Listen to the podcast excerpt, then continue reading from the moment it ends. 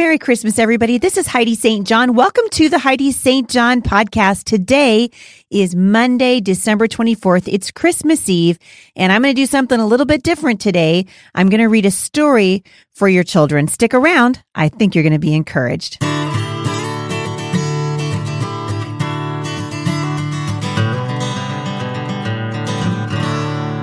So, Mailbox Monday is generally the day when I answer questions from listeners. And one person in particular had said she was frustrated with Christmas. Another mom said that she was trying to figure out a way that Christmas could be more about the manger and less about the money. And as I was looking over the notes for today, I started off kind of going one direction and decided uh, about halfway through to take it a different direction.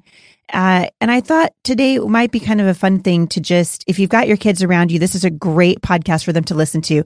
I'm going to read a story to you that I've read to my children many times over the years. And it's one that we love. I actually love to collect Christmas books. We have a huge library of Christmas books, uh, picture books, stories, all kinds of things at our house. And this one is called The Legend of the Christmas Tree. This is called The Legend of the Christmas Tree. It was put out by Zonderkidz and it was written by Rick Osborne. This has been in our family library for a long time. And so I thought, in the spirit of Christmas, rather than do the normal podcast today, I would go ahead and read a story for your children. So if you're wondering about the Christmas tree or you've never explained this story to your kids, gather around and uh, enjoy this story with me. The Legend of the Christmas Tree, the inspirational story of a treasured tradition Written by Rick Osborne. Tonight's the night we get our Christmas tree. Amanda and Beth Johnson sang and squealed, Presents, presents, presents, Buddy, their younger brother, chanted. Mom saw a wrinkled brow expression on Dad's face that stole part of his smile. Why is Christmas so much about trees, decorations, and gift getting? Dad grumbled. I like trees. Well, and presents too, Mom said, trying to iron the creases out of his brow. Yeah, I guess, Dad said out loud. But he was thinking, I would love a Christmas that's more about the manger and its meaning than about spending money. Dinner's ready, kids, Mom called. A blast of inviting smells, plump with Christmas memories, greeted the children as they thundered into the kitchen and gathered around the table for dinner. Dad began with a prayer Lord, thank you for providing for us, for all the fun Christmas is, and for this wonderful food. Please help us find ways to make the birth of your son Jesus a bigger part of our celebration. When the prayer was done, the clash and clatter of cutlery against the Christmas dishes rang out as the Johnsons served up their traditional Get the Christmas Tree Night dinner. After the family had their fill of meatballs, scalloped potatoes, and sweet baby carrots, Mom pushed back from the table and sounded the battle cry Let's go get the Christmas tree! It didn't take long for five satisfied tummies to find their ten excited feet. Minutes later, everyone was snug in warm winter gear and headed outside. Dad pulled the family four by four out into the snow blanketed road. The annual hunt for the family tree was on. Can we get a really big Christmas tree this year? Amanda, the oldest, asked as she leaned forward in excitement. Dad's brow started to wrinkle once again. I don't think we can afford a big one right now, dear. Well, why don't we go to a tree farm and cut our own? Mom suggested. That's a great idea, Dad agreed. Twenty minutes later, they drove into a thick, soupy fog. It seemed obvious to everyone except Dad that they were lost. There it is, called Buddy. He pointed to a small sign that suddenly appeared out of the foggy night. Dad turned in and bounced slowly down a long, narrow driveway until they came to a clearing where a snack shack and a roaring fire welcomed them. A grandfatherly man dressed in a red flannel shirt, green denim overalls, and a large smile gave them an excited wave as if he'd been expecting them. As the group trudged into the clearing, they noticed a strange sight. Three large, perfect Christmas trees were set up in beautiful wrought iron stands. All three were identical in height and shape, but each was decorated differently. Beneath the last tree sat a lone box. Its silver wrapping paper caught the glimmer of the flickering fire. It almost seemed to glow. Beth, the second oldest, stared curiously at the trees. Why do you have those trees set up that way? she asked. What's in the box? Amanda asked. The trees and the secret in the box tell the legend of the Christmas tree, their host explained. A legend? Tell us, tell us, Buddy pleaded. The tree farmer looked at Mom and Dad. Well, I guess we have some time, said Mom, but first let's get some goodies from the snack shack.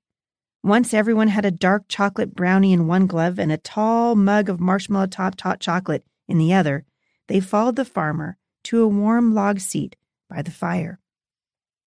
With a grin, the farmer wiped his oversized mustache, checking for a stray marshmallow, and started his story.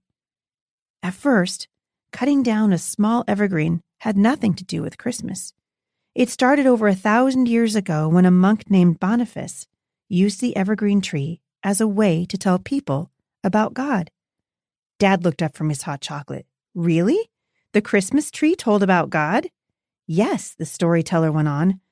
Boniface explained to the people that just as the tree had three corners but was still one tree, so God is one God who exists in three persons Father, Son, and Holy Spirit. Soon, people who wanted to teach like Boniface were cutting trees and hanging them up in churches. And from there, the legend of the Christmas tree began. The storyteller moved to the first tree.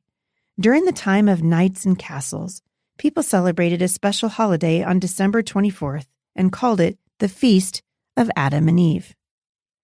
They decorated evergreen trees with apples and twists of bread to tell the story of the tree in the Garden of Eden.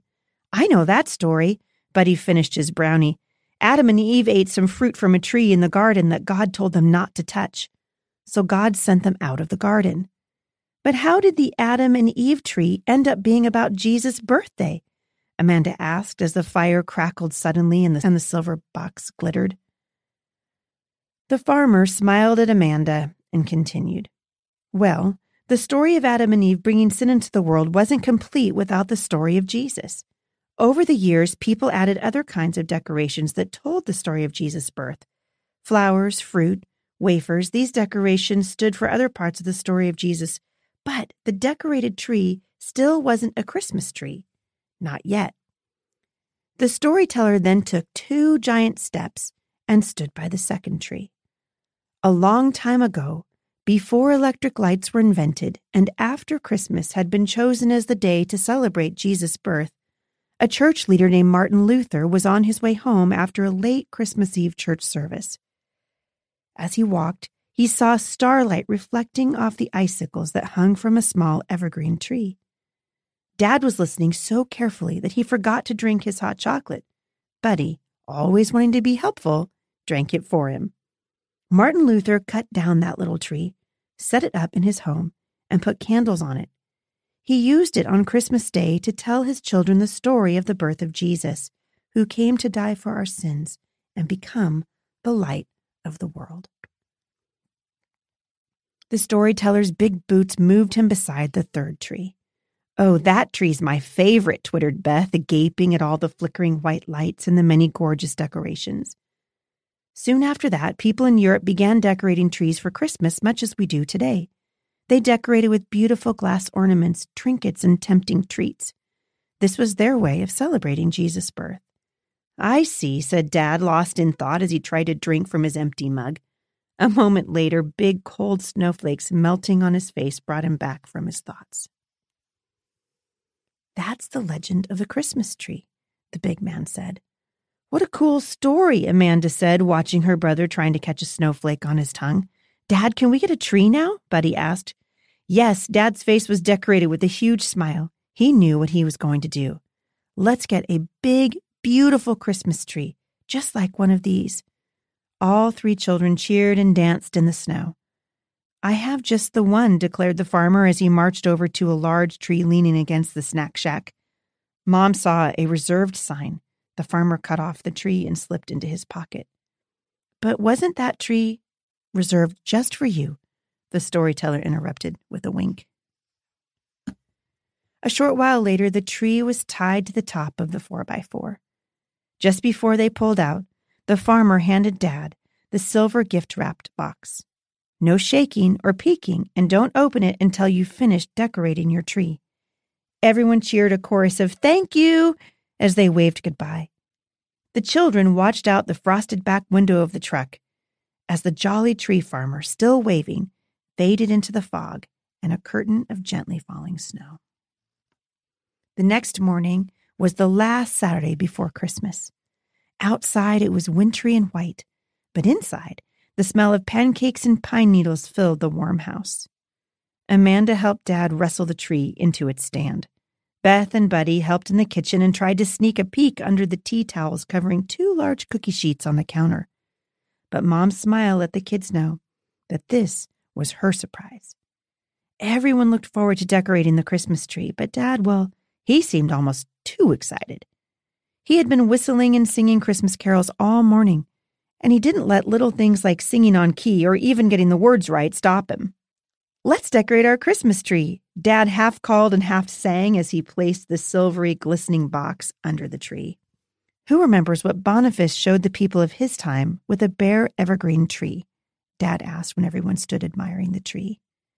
That just like the tree is one tree and yet has three corners, so God is one God who exists in three persons Father, Son, and Holy Spirit, Amanda answered quickly. Now Mom brought the cookie sheets from the kitchen and uncovered her creations from a golden brown gingerbread shaped as bread twists and apples. Could we eat just one? Beth asked. One twist each, but take a lesson from Adam and Eve and stay away from the apples, Mom said, and everyone laughed. While the Johnson family hung gingerbread cookie apples and twists, they talked about what had happened in the Garden of Eden. Then, as the kids helped Mom string lights around the tree, Dad did what Martin Luther had done long, long ago. He read the story of Jesus' birth. The last thing the family did was to open boxes and dig out their favorite ornaments and hang them on the tree. The last ornament was barely on the tree when Beth reached for the silver box. The tree farmer said we could open it now. Go ahead, Beth, open it up for us, Mom told her. The whole family huddled around Beth on the floor. When she was done ripping the paper, she reached into the box and carefully pulled out a beautiful glass star. Wow, that's stunning, Mom said, wide eyed. What does the tag say? Amanda wondered. And Dad, with tears in his eyes, read the handmade note that hung from the star on a delicate silver cord. Just as the wise men found Jesus under the Star of Bethlehem, may all who see the tree that is under this star hear and understand the true meaning of Christmas. Everyone cheered as Dad placed the star on top of the tree. Then they stood back silently and stared at the tree. It seemed to all of them that this was the most beautiful tree they had ever had. Dad broke the silence as he wrapped his arms around his family. I'm glad God gave us trees and decorations and gifts to help us celebrate the true meaning of Christmas. I want to thank you guys for listening to the Busy Mom podcast. It's about once a year that I get an opportunity just to say thank you. My husband and I started producing this podcast nearly seven years ago from a little tiny room at a company called US Digital. And now the podcast reaches about 50,000 downloads every time it airs. We wanted to say thank you, and we hope you have a wonderful Christmas enjoying the birth of our Savior. I'll see you back here on Wednesday. For more encouragement, visit me online at thebusymom.com.